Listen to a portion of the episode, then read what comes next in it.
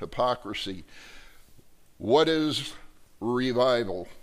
What is it when God moves in people's hearts and changes them from God's people? What is it when God's people get on fire for God and, and are serving Him and loving Him and, and it, things have a true meaning to them on a spiritual basis? What takes place? Well, a lot of things take place. We'll be looking at a long list of things. Justin read through many of them. If you walk out of here the same way you walked in, that will be amazing today because there are so many different things that we're going to look at this morning that God looks at for his people if they're walking with him. Now, Romans chapter 1 to 11 is pretty doctrinal. There's a lot of doctrinal issues there. If you've been coming to the Sunday nights when we've been going through Romans, it's really heavy doctrine. Chapter 12 now begins a very practical application of the 11 chapters of doctrine that uh, the Apostle Paul has given to us through the inspiration of the Holy Spirit. Very practical. I mean, when, it, when just when you listen to it and you're hearing the reading, it's so practical and uh, there's so many things to work on.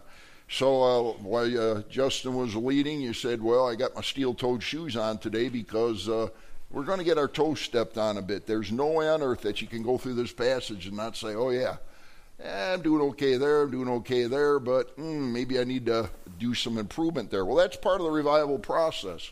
So just for those, especially that uh, have missed or been sick, um, just a quick recap of what we've done, what we've done so far this month. The first uh, Sunday in March, we really spent a great deal of time looking inside of ourselves. We wanted a myopic look. We, you say, well, you shouldn't worry about yourself. Well, in this case, there's some things we need to worry about self. One of those things is being what is our attitude towards God? How are we responding to temptation? How is sin affecting us? How is our walk with God? So we spent the first Sunday going through issues of literally reaching inside of ourselves. Last week we reached up. We spent uh, three messages on uh, looking at who is God. The Lord God Almighty. Holy, holy, holy, Lord God Almighty, who was, who is, and is to come. And we went through various attributes of God, who He is, and do we really realize and understand who God Himself is? Today we're going to get very, very practical, and we're going to reach around us. You say, well, what do you mean by that? I'm talking about uh, however many folks are in this room today those watching on the internet, if you look to your left or look to your right, or you looked across the room or behind or in front of you, every single one of these people are people we're going to talk about today and how you can be a part of their life, how you can help them, how you can encourage them to walk with the Lord. So we're going to reach around us today. We've been in, we've been up, and now it's time to go around. And then next week we will be 100% on evangelism, how to reach out and reach other folks for Christ. So I hope you'll be here for that as well. All right, well, let's get into it. Uh, take your Bibles, go to Romans 12. Actually, go to verse 1. We're going to set the context. Romans chapter 12, again, is a very, very, boy, it just gets into you. It, it looks at your heart and it literally can rip us as it's like, where's our focus? In the American culture, it's very, very self centered. Everything is always about what can you do for me? There's a certain pastor, I won't name him, but he's a great guy. I love him. And uh, he, he, he actually had this saying that he did. He stopped doing it because I think he got too much kickback on it. And uh, here is the statement this is the church that's not all about you. Yeah, and I heard a few chuckles, right? It's like, oh, that's kind of a strong statement. And, and it is. But, folks, here's, here's the thought. And I know what his heart was. He meant it in a good way.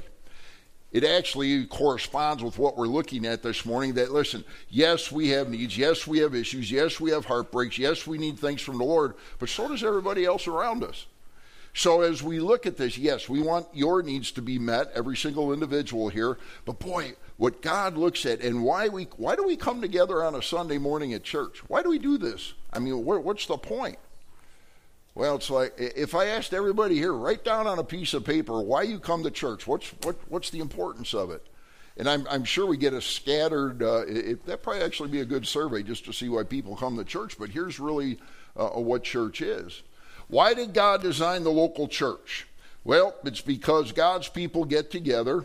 We need fellowship. Now, of course, uh, I like to spell fellowship with four letters F O O D. Food is fellowship. And uh, amen, there you go. That's why we have men's breakfast and ladies uh, at the ladies' lift. You got to have lunch, and we do all our uh, uh, potluck dinners and our winter winter chicken dinners. And uh, I mean, everything's got food. Do y'all eat? Do y'all eat? You can answer. It's okay. Uh, yeah, amen. Yeah, and what does do? Food brings us together. We break bread together. It's an important part of fellowship. But all these things, why do we meet? Well, uh, uh, we meet because we need each other. We meet because we want to learn the Word of God, I trust. We meet because we need to get pumped up that on the next six days as we go out into the battlefield, that we're charged up, ready to go. We're thinking about God. We've gotten a little bit of direction, and we're going out there to do His work. And all God's people said? Amen. All right. Oh, I like that. That was good. All right. So let's get into it. Romans chapter 12, go to verse 1. Paul says, I beseech you, therefore, what's the next word? Brethren. Brethren is referring to God's people. The brethren, that includes the sister in as well. No, that's not a word.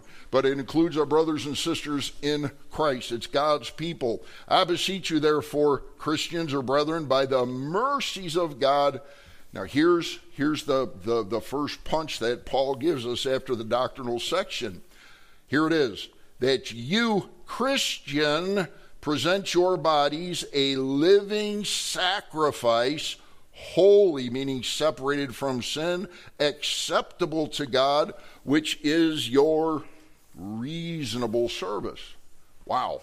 What is God saying? He's like, listen, every single person here, and if you're here this, this morning or watching on the internet, if you're to die right now, and I'm going to put this out here at front, I'll answer the question a little bit later today.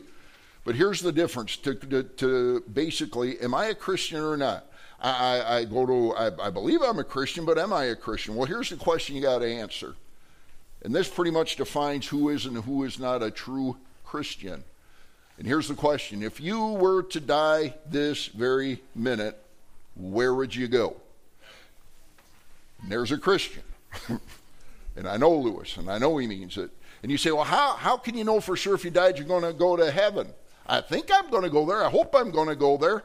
Well, then please listen because you might go under the name Christian, but you may not be one. If you say, well, beyond a shadow of a doubt, I know I was a, I am a sinner. I know I don't deserve to go to heaven. I believe that Jesus Christ, God's Son, came down from heaven, died on the cross for my sins, was buried, and three days later rose again. And I believe, according to the Bible, that uh, why Jesus, God's Son, came down was to pay for my sins, that I cannot work my way to heaven. There's nothing I can do to get myself to heaven. And I place my faith and trust in Jesus Christ. I accepted his free gift of salvation, for by, here it goes, folks, for by grace, God's free and merited gift, are you saved saved, from sin, saved from the penalty of sin. For by grace are you saved through faith. Faith is the evidence of things hoped for, the things not seen, Hebrews 11 1. So by faith we receive Jesus Christ as our personal Savior. That's it. Have you ever done that? Well, if you've not, if you've never understood that, we'll get into it a little more uh, at the end of the message, then uh, uh, you would not fall into this category as one of the Christians yet, but hopefully by the time you walk out, that changes. So he says, listen, uh, uh, verse 2 and do not be conformed to this world, but be transformed, changed, metamorphosis by the renewing of your mind, that you may prove what is that good and acceptable and perfect will of God. Father, I pray now that as we look into the perfect, awesome, inspired Word of God, that, Father, you'd speak to our hearts this morning. Lord, I pray that not a single one of us, including me, would walk out of here the same way we walked in. Father, we pray that, as always, that the Word of God would penetrate our hearts, that we be open to that, that those areas in which maybe we've been a little bit weak, maybe some of those areas that we've totally ignored, that, Father, through the Word of God, that the Holy Spirit might work in our hearts this morning and move us closer to you. So, Father, as always, we ask that you do what only you can do revive the saved and save the lost. In Jesus' precious name, amen. Do you believe everything in life should revolve around your needs? It's very, and you say, absolutely not. That's not me. I'm not, I'm not narcissistic. I'm not self centered. I'm worried about others' needs. Well, that's the good Sunday school answer, but uh, is it true? And again, I don't, this is not, and, and this happens every time I preach a message like this. This is a little more punchy message than I usually do. But when you hear things and it's like, oh man, he's picking up. No, I'm not picking on you. If you feel convicted or you feel like, man, why are you bringing that up? Would you please talk to the Holy Spirit and ask Him? Because this is just the Word of God, folks. If it pricks your heart, think about why it's pricking your heart. Okay? And, and if it doesn't, you say, man, yeah, that's good preaching. Preach it, brother. Uh, you're probably pretty good in that area. Does that make sense? Again, this isn't to point fingers at anybody. And they say, you know, you point that finger, you got three pointing back at yourself. So this is the Word of God. So don't take it personal, but don't take it personal, if you get what I mean. All right. So do you uh, uh, believe everything in, in, in, life should revolve around your needs? And we get very narcissistic. We get very uh, introspective. We want everything to be about us. But is that the way God wants things to be? Is it truly better to give than to receive? Yes. I believe so. Now, some of you are like, and, and, especially our young kids, man, when Christmas time comes, what do they want? Man, and I can't wait to get down and see, uh, uh, get to the tree or whatever you use. Some of you do, some of you don't, or get down and get the presents. And it's like, man, I can't wait to get the presents. I was the same way when I was a kid. It was all about me. Where's this? Where's that? I want this. I want that. Hopefully, I got what I asked for. And, and I'm telling the truth. I love Christmas, but I don't like it. You say, well, what part don't you like about it? I really don't, and I mean this, I don't like getting gifts. I feel embarrassed. I feel like I don't deserve this. It's like, you know, I'm, I'm a big boy now. I don't need things. And I know our, our, kids and, and others, they, they sacrifice and they give you gifts. And it's like, I just don't, that's my heart. Now maybe it's because I'm I'm older, or oh, for strike that, forget I said that. Man, uh, who knows? But it, it, it is. Some of you are like, man, I just is it better to give than to receive? How do you define love? The whole thing we're looking at this morning is love without hypocrisy. Now, boy, that's that's just like, what does all that mean? Love without hypocrisy. Well, what is love? We're going to be looking, and we'll, we'll go through the, the scripture in just a moment, but we're going to be talking about hypocrisy and love for Christians. What does that mean? Well, we're going to examine the biblical contrast of good and evil and the subsequent attributes and actions Christians should use to focus on the Lord and those around them. So let's get to the first verse. Romans chapter 12, verse 9. Let love be without hypocrisy. Now, before I go into the technical application of this and uh, exegesis, you say, well, what's exegesis? It's verse by verse going through Scripture describing what it means. And that's what we're going to be doing all day. I tried to think, and, and I tried to think, yeah, I usually do. I try. Sometimes it happens, sometimes it doesn't. But uh, this morning, as I was thinking about this, it's like, and, and, I don't know why, but every single Sunday morning, for whatever reason, the first illustration I want, it doesn't come till Sunday morning. And it popped into my head this morning. How do you describe love without hypocrisy? I worked with uh, an individual some years ago. He was a little bit uh, higher up in the food chain, so to speak, and a good guy. He was a friend. But uh, at times he would have an issue with someone. And I and I he used this particular phrase I'm going to share with you and it's like talk about an antithesis. Talk about love with hypocrisy. And here's the statement. And he tells somebody, I love you like a brother, but. And oh, the buts were usually pretty bad.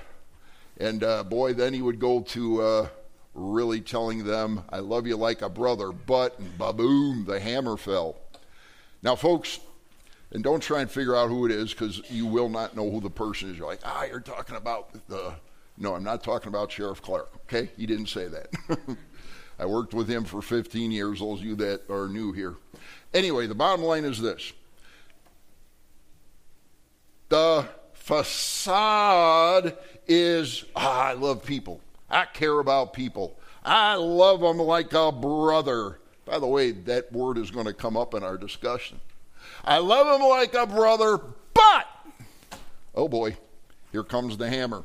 So here's, let's, and by the way, when you look at the, uh, and some of you know what those are, actors mask, you got, uh, they would turn their head, and, and we'll show you another one in a minute. Literally, one side is happy, the other side is frowning on some of them, or they have the different colors.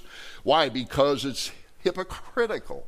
It's like, well, I say this with one side of my face, but out of the other, I say this. Well, what are we talking about? So we talk. What Paul is trying to point out here is how to contrast what is good for God's people and what's evil. What's wrong? What is something we want to avoid?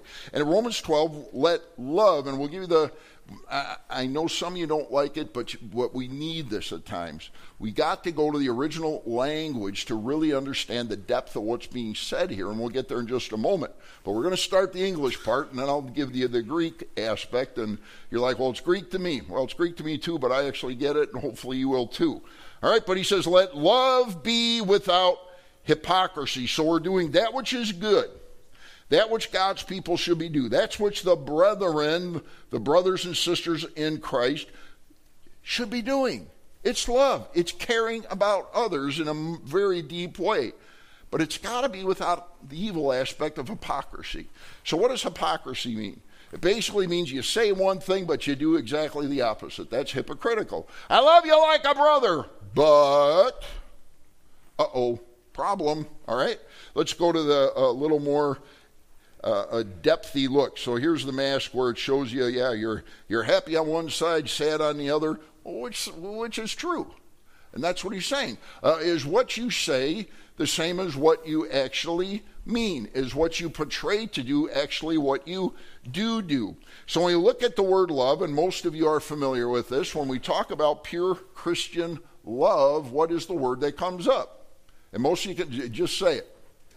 Agape. All right, most of you are very familiar with that word. Agape love. If you look at the lexicons, which are the uh, English versions, and they help describe what uh, the word means, it's a pure Christian love. Basically, it's the highest form of love. There's multiple different Greek words, which I won't get into a Greek lesson, but uh, uh, there's multiple different words that are in the Greek language which really help to define what are you talking about? Well, we're going to look at two of those this morning. The first one is agape, which is the purest, most sincere form of love. It's basically as close as you can get to this definition giving everything you can to someone else without expecting anything else in return. It's love. It's what Jesus did when he went to the cross. He went to the cross. What did he get? Horrible torture, killed. Why did he do that? What did he expect to get out of that? Well, here's what he got out of it he got a horrible death. He was buried three days and rose again. Why did he do that? Because he gave his life to pay for our sins. He went through that horrible torture because he loved us unconditionally. But, folks, there's a little caveat, as we said a few minutes ago. To, to accept that free gift of eternal life, there is one thing you have to do believe it, accept it by faith. So there is one aspect of that. But agape again is pure love. Let love, pure love with your neighbor, with those around you, be without hypocrisy. Well, what's the word hypocrisy? Well, the word, the, again, I'm sorry for going to the language again, but without hypocrisy is two words in English. It's one word in the Greek language. And, and you say, and some of you might be not familiar with this. You're like, well, why do you go into the Greek? The original manuscripts of the Bible were written in the Old Testament in Hebrew, Aramaic, and the New Testament in Greek. So that's why we go back to the languages to sometimes the little word studies help us to understand the depth of what God was saying. So back in the original, the Greek language, without hypocrisy in English is actually can be defined as one word, sincere. It's, it, it's sincere, it's pure, it's uncorrupted, it's genuine. So, what is he saying in, in our vernacular? And an easy way to say it is let love be sincere, let love be pure, let love be uncorrupted, let love be genuine. So, we want the absence of hypocrisy and when we love others. Folks, eh, eh, here's the thing when you're around friends, when you're seeing people, when you're going up to them, when you're greeting them, or maybe there's someone that isn't on your 10 most favorite Christmas card list, and, and you come up to them and you extend your hand, oh, it's so good to see you. But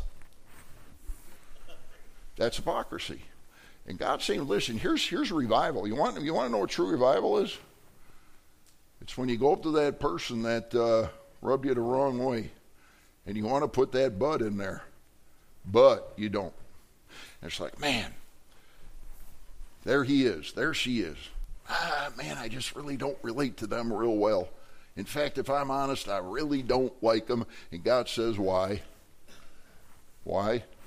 Well, let me tell you why. And God says, why?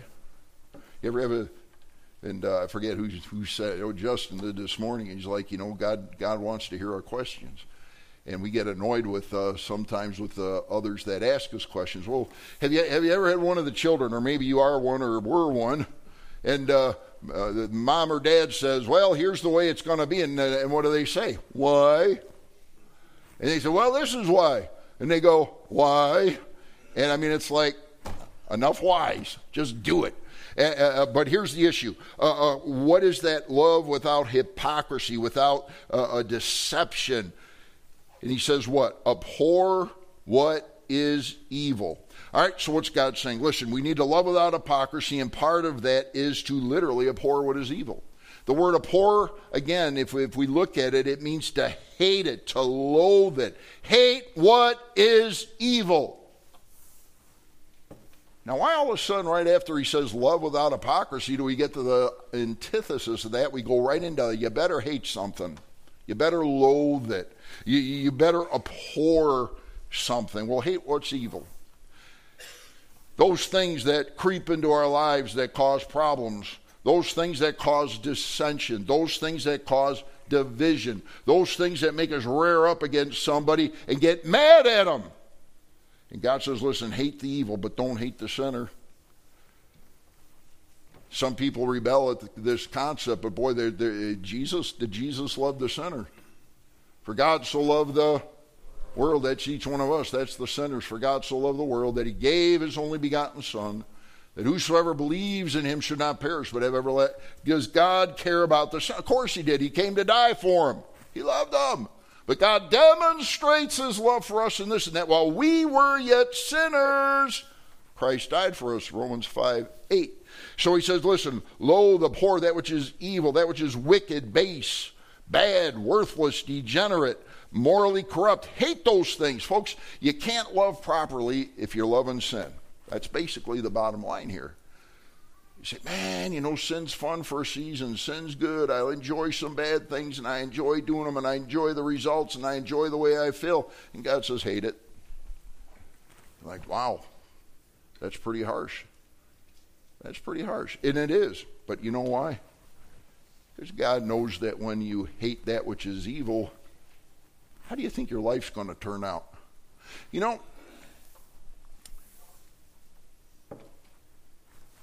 and again, and I'm not going to go into specifics here, but I was, you say, how could you have been in law enforcement for 32 years and be a preacher? Read the book. But here's what happens if we were to go down to Main Street in Union Grove about 2 o'clock last night. And the bars are letting out. And people come staggering out. They get into their cars.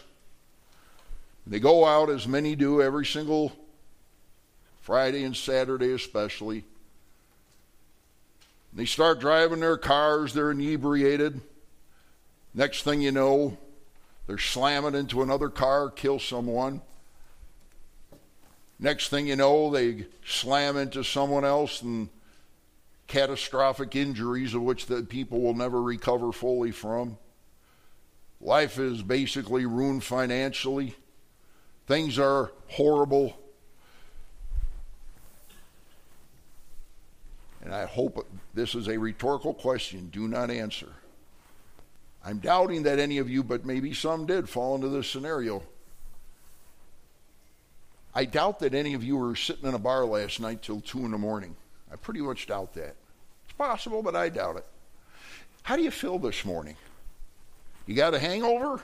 Like, well, of course not. I wasn't drinking.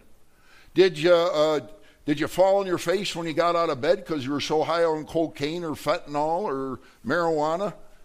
Like, well, no, I don't do that. Well, that's what God's saying here. Listen, you abhor that which is evil, and you're going to wake up feeling pretty good today. Now, you might have a little cold, or you might have some folks got a cough, and this, that, and whatever. But listen, God's saying, abhor that which is evil. How about the apprehension of good? So he comes again. Now, bam, we go to the other side. Love without hypocrisy. Cling to that which is good, that which is honorable, that which is acceptable in God's eyes. Cling to it. And I like this picture because, and boy, I, I, do not get it. Some of you guys and gals that like to rock climb and go on side of cliffs, and it's like, why do you do that? But go for it. I'm not going to do it. But uh, I, my hands are definitely not strong enough to hold this little body up. Some of you caught the little. All right. Anyway, uh, uh, they put their hands up, they grab the rocks, and they're clinging to it with everything they got because if they let go, what happens? They fall to their death or get catastrophically injured. And God says, listen, you know what's good. By the way, there's not a single person in here that doesn't know what good is. You know. You know. Because you know what? You're born with a inbred conscience that God gave you, Romans 1. You know it's good. Now, some people, their minds are seared. What does that mean? It means their conscience becomes so corrupted, so away from God, that their conscience is literally seared. Folks, if you're a Christian this morning, your conscience is not seared. In fact, every time you decide to do something you know you shouldn't do, the Holy Spirit starts to bang on the heart's door and say, Hey, uh, uh, what are you doing? And you either say yes or no to it, but He's there banging on the door of your heart. Well, let's get to the real point this morning. Be kindly affectionate to one another with brotherly love. What does he mean, kindly affectionate? It's loving, dearly loved.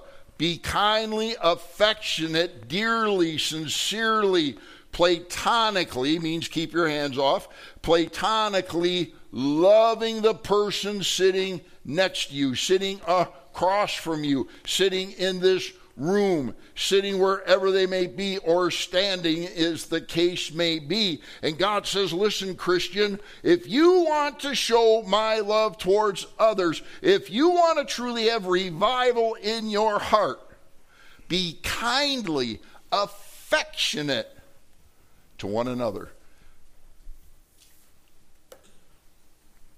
Dr. Wiersbe, Pastor Wiersbe, who's passed away now, but he wrote a set of books on one another. It's called the One Another series.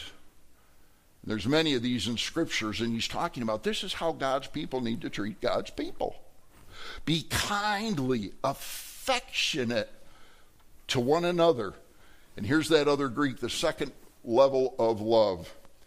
With brotherly love. And there's the word up there. The word Philadelphia is literally the transliteration of the Greek word being spoken of here. What does it mean? It means love for your fellow believer. Folks, this is one of the hardest things for God's people to get a hold of. Do you know how easy it is to criticize someone? You know how easy it is to tear somebody down? You know how easy it is to be disgruntled? You know how easy it is to start something that's going to cause friction between you and someone else? Folks, God begs us over and over and over in the scripture. This is not an anomaly passage, this is constantly throughout the Bible. Why? Because Satan himself knows if he can get us to fight one another, if he can get us to go against your neighbor, to go against someone else, to cause disruption, folks, Satan cannot destroy the church from without, but he can do a real good job from within. I mean, he will try to pit you against your. They're a Christian. And he says, listen, don't say I love you like a sister, but. Don't say I love you like a brother, but. There's no but. Get it out of your vernacular. It's like, but you don't understand. They I mean, I have a hard time with that person. They do things which annoy me. I don't like it. And God says, Would you please stop? Would you please stop? Would you please keep your critical comments to yourself? Mama told me if you don't have anything good to say about somebody, what's the next part? Yeah, you had good mamas too. right? And, that's exactly the point. Don't say it. Silencio, por favor. Be quiet. Be kindly affectionate to one another in brother love. Here's another one. In honor. Honor. Giving preference to one another. What does preference mean? Esteem the next person more highly. Whoo. Wait a minute. That's uh, not in our society. It's all about. It's all about me. It's all about me. It's all about what I want. It's all about what you better make me happy. You better do what I say. Folks, that's why marriages fall apart. That's why relationships fall apart. That's why relationships at work and at school and right here at church, it can happen if we're not careful that we do things and say things that do what? That it's all about me. It better be my way or else. Now, there's certain things that are convictions, but 99.999% of stuff we get upset about is not a conviction, it's a preference. It's what I want. It's not necessarily what God wants, but this is what I want, period. I've talked to you guys before about this. It's never happened here. I trust it never will. But uh, some of you folks say, you know, these pews are hard to sit on. We like to have chairs in here instead of pews. Maybe that'll happen someday. Don't know. But you know what, what the first problem's going to be? Well, I want gray color. And I want dark red. And I like bright green. Folks, you know how many churches have split over that? I'm not kidding. If they put the wrong color carpet in and five, ten people say, What in the world were you thinking putting that color carpet in here? Are you crazy? They split churches over it. That's love with hypocrisy. So, folks, boy, we got to be so careful. And it's like, man, the silliest things that we get upset about, all of a sudden they cause these ridiculous divisions. Uh, don't lag in diligence, doing one's best and right with a sense of urgency. Folks, uh, some of you need to uh, uh, have a sense of urgency about loving others. That's what he's saying here. Love without hypocrisy. Do that which is right. Abhor that which is evil. Cling to that which is good. Help your neighbor out. Love on them. We got to hasten. Fervent in spirit. Fervent in spirit. Are you excited about the Lord? Are you enthusiastic about the Lord? Are you on fire for the Lord? Is there revival in your heart? Is God doing something to move you? I was thinking about this last couple of days and about prayer time here at church.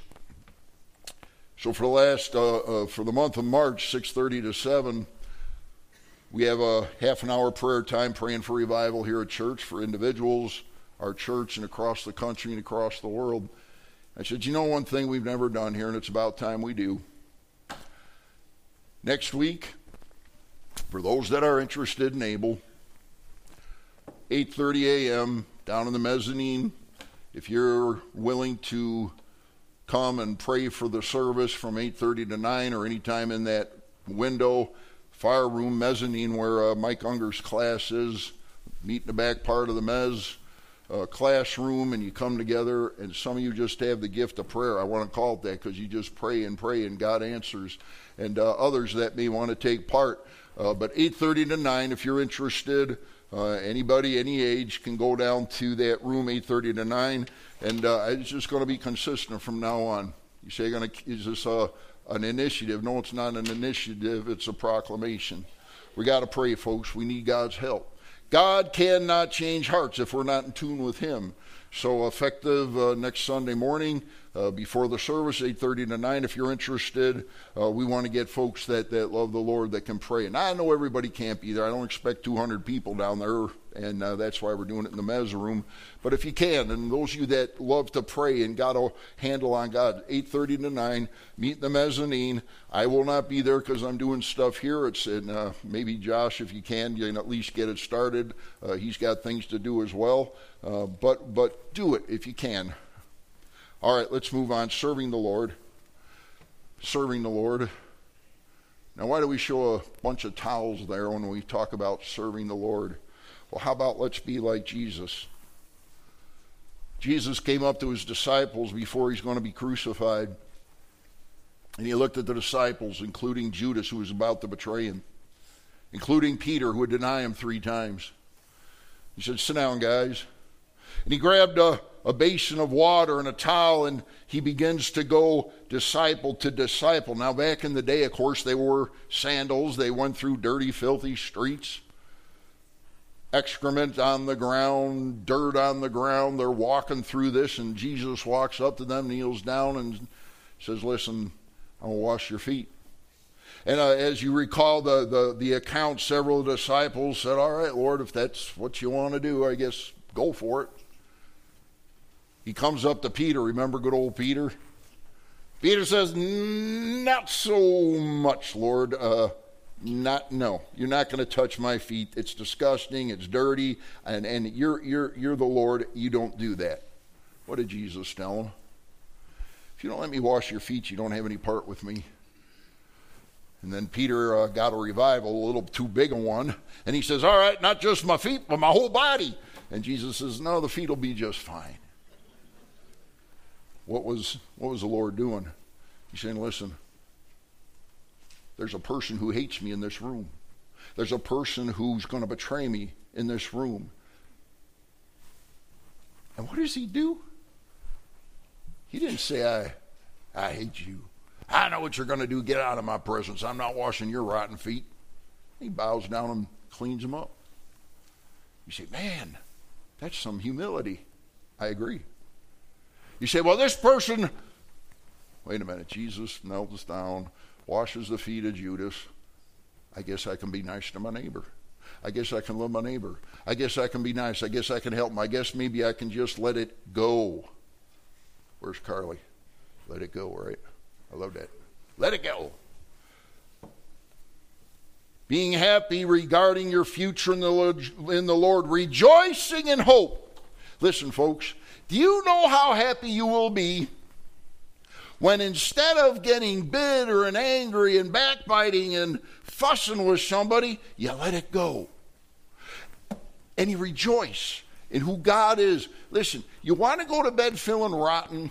I mean, you just want to go to bed, have your stomach turning upside down, you're getting acid attacks, your head isn't feeling good, your life is a wreck and ruin because you're so mad at somebody, you're so bitter at them, and you're holding a grudge, and you're mad as a hornet about what they did. And God says, Would you love without hypocrisy?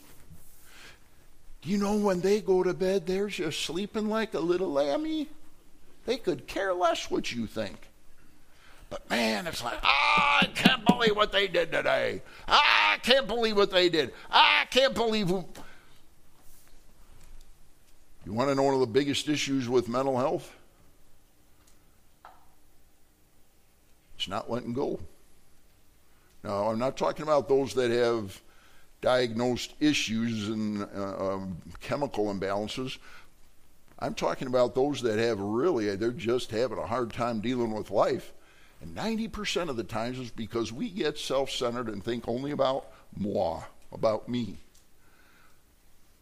Well, I didn't get what I want. I didn't get the promotion I wanted. I didn't get the raise I wanted. I didn't get the test I wanted. I didn't get hired where I should have gotten hired. I didn't get the love that I should have gotten from my spouse. I didn't, I didn't, I didn't, I didn't. God says, well, just stop then and you give it.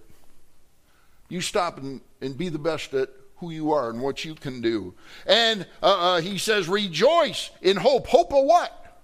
Well, hope of eternity with God. Now, that's not a false hope. I, again, and you've heard me say this, I don't like the word hope in English. It really means assurance. Rejoice in the assurance of what's coming and eternity with the Lord in heaven. Folks, that is perfect, and it will be perfect. Patient in tribulation. We're almost out of time, so I'm just going to quote the verses Proverbs 3, 5, and 6. Most of you know them. Trust in the Lord with all your heart and lean not on your own understanding. In all your ways acknowledge him, and he shall direct your paths. Folks, it's going to get rough at times. It's going to get harsh at times. You're going to suffer at times. You're going to go through difficulties at times. You're going to get bad news sometimes. And God says, listen, when you're going through suffering, when you're going through tribulation, just be patient and do what only we can do. Trust the Lord. Distributing to the needs of saints. Folks, I, I, I just, I, this is one of the things I've seen happen so many times right here. And it just thrills my heart. Somebody has a need, somebody's in trouble, somebody's financially hurting. And all of a sudden, somebody pops up and says, Hey, do you know anybody in church that could use whatever amount of money it is? Sometimes it's a hundred bucks, sometimes it's three, four, five, six, seven, eight, nine hundred thousand dollars. It's it's it's like, well, yeah, actually I do, and I'll sometimes name the person. If the person wants to be anonymous, I won't. And I say, yeah, I, absolutely. Now, some people say, well, great, I'm going to I'm gonna take care of that. I'm going to go see them and take care of their need. Others will say, listen, I don't want them to know uh, uh, that this is coming from me. And all of a sudden, uh, I get a envelope with some money or a lot of money sometimes in it. And uh, it's like, would you give it to them, but don't tell them? I'm like, absolutely. And we make sure they get it. That's distributing to the needs of the saints. Now, all of you can't give money. All of you don't have big, giant bank accounts. Some of you can give a little, some a lot, and this is not about giving in church, by the way. This is about helping others and distributing the needs of the saints when somebody's hurting, when somebody's in trouble, when somebody's uh, done the best they absolutely can, and they're trying to work and they're trying to meet their bills and they're trying to do things right and they got a need. That can be financial, it can be emotional, it can be going through tough times. And I saw him come in, uh, Patrick and Leah. We talked about you just a little bit this morning when uh, Patrick uh, losing his dear uncle. I think I'm going to close with that after I do one thing. I'm going to talk about hospitality and then I want to share something that I think is important. Given to hospitality. Folks, we do a lot of hospitality in church. But you know what? Take a look around you. There's folks here that need some hospitality. There's folks that you can invite to dinner. There's folks you can take out to the restaurant. There's folks that you can take out for coffee. There's folks that you can have over to your home. Show hospitality. I, I tell you, and, and one of the best things we've done here, and I'm still sorry we haven't gotten everybody because we just keep getting new folks, and I keep taking newer folks out, and some of you that have been here for a long time, I truly haven't gotten to you yet. And I feel horrible about that we take the, the best way for me to understand who people are, to meet them and actually remember their names, we go out to eat. Or we were doing uh, dinners at the ministry center. We go out to eat together. Folks, that's how you get to know folks. Given to hospitality. Well, I want to close with this.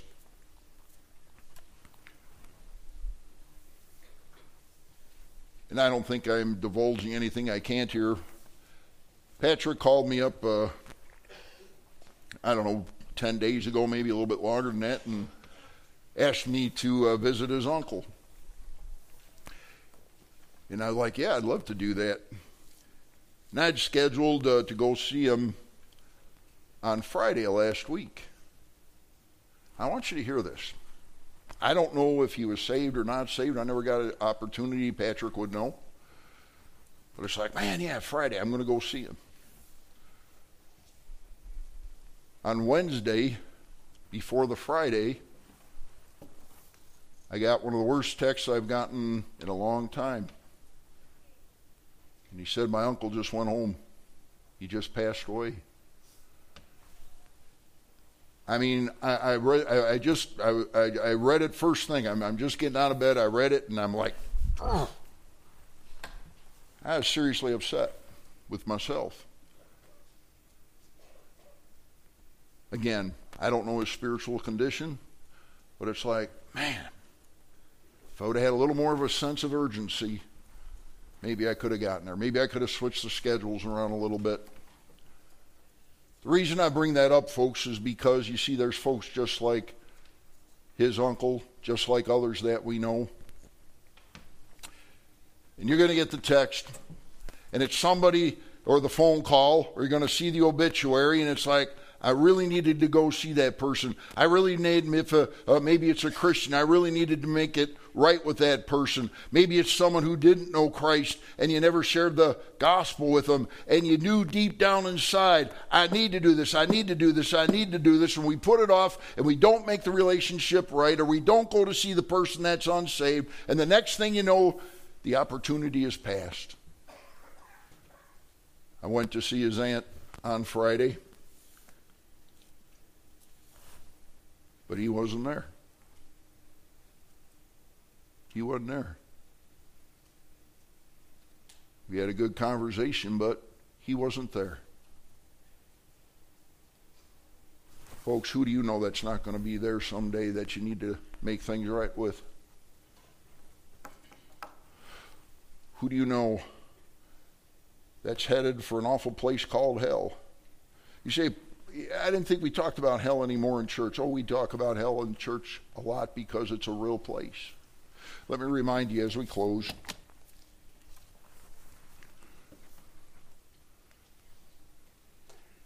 All across this room this morning, and I don't know your specifics, but all across this room this morning, I know because I have a little understanding about people. Are people who are mad at someone, upset with somebody, or maybe it's just as simple as I don't want to talk to people. I don't want to, I want people to be friendly to me and love me, but I have no intention of going out of my comfort zone and talking to folks. Would you change your mind this morning? Would you allow the Holy Spirit to move within you? Would you allow yourself to have a little revival in your heart and to love without hypocrisy this morning? What do you need to do, Christian? I, I know things I need to do. What do you need to do? Only you know what God wants you to do this morning. Finally, if you're here, we, we shared what was called the gospel. Do you know for sure if you died, you go to heaven?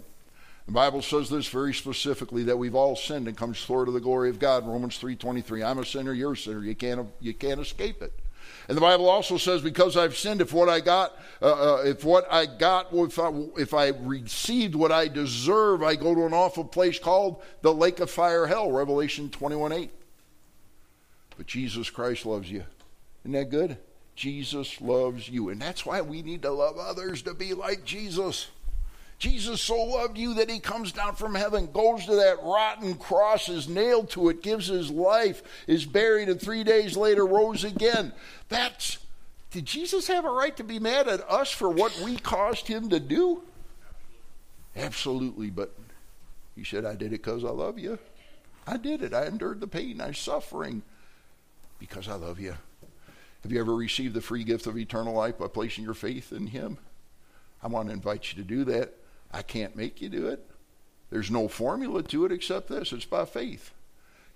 One last time, we just said a little bit earlier for by grace, God's free unmerited gift, gift, God's free unmerited gift. That's grace. For by grace, are you saved? What does saved mean? Saved from sin, saved from the penalty of sin. For by grace are you saved through faith. And it's not of yourself, it is the gift of God, not of works, lest any person should boast. A little bit earlier, you saw as uh, Josh went up and down the aisles and he had a book in his hand and he, he handed the book out and, and it's a free gift and people said sure i'll take that and they took the free gift. They didn't pay for it. They didn't have to do anything to get it. They just reached out their hand and took it. Will you accept god's free gift? Father thank you for your love for us. Lord we need a revival. We need a revival in my heart. We need a revival in all our hearts lord as we draw closer and closer and closer to you. Father i pray first of all for God's people here this morning. It's a tough message. It's a hard message. It's a penetrating message. It's a convicting message. And Lord, every single one of us, I think, to some degree, have to say, yeah, I've fallen a little short here. I've not loved others maybe quite the way I should. I've not been clinging to that which is good and abhorring that which is evil. Maybe I've been a little too unkind or a little unforgiving or a little bit too standoffish. Father, would you help me? Would you help me? Would you break my heart this morning and help me to love like a, you've asked us to do? I'm going to ask Christians, I don't do this very often, every head's bowed, every eye closed. Folks, I, am trusting God's doing something here. I'm trusting the Holy Spirit's moving in, uh, among us this month. I want to just ask you has God done something in your heart? Have you said, listen, I know I've not been doing right here. I need to fix this. I want to fix this. I want to move forward. I don't want to embarrass anybody in any way. But listen, if that's you this morning, you say, Brother Rich, sometimes it just helps. Sometimes it just helps to let me pray for you. And you acknowledge by lifting up the hand and say, Pastor Rich, would you would you please pray for me this morning? I, I truly want. I'm not going to ask you to come forward. I'm not going to embarrass you. Let's just say, listen, if God's moved in your heart this morning, you say, Oh, God, would you please help me? And you know the area. Would you lift your hand up right now? Say, Pastor, pray for me. God bless you all over the auditorium all over the auditorium. Uh, anyone else, uh, just lift it up. Say, God, would, would you please change my heart? Would you help me? God bless you. Others, you can put those hands down. Others saying, listen, oh, God, would you please do this this morning? Would you change my heart? Would you make me what you want me to be? Anyone else this morning? Any, oh, many more, many more. God bless you. Can put those hands down. God's doing something. That's what we ask the Holy Spirit to do. I'm going to go one more place, which I usually don't go, but I'm going to. If you're here this morning and you said, Brother Rich, I'm not sure if I died, I go to heaven when I walked in. I, I, I, uh, uh, you might have just by faith received Christ, or maybe you're still wondering. I would like to pray for you too. You say, Brother Rich, when I walked in, I wasn't sure if I died, I go to heaven. Would you stick your hand up uh, and, and let me pray for you? Stick it up high, Brother Rich. If I if I died this morning, I'm not sure if I would go to heaven. Anyone in the room this morning? Father, I pray now that, Lord, you do in our hearts what needs to be done. Lord, I believe you're doing something in this church. I believe you're doing something in our hearts.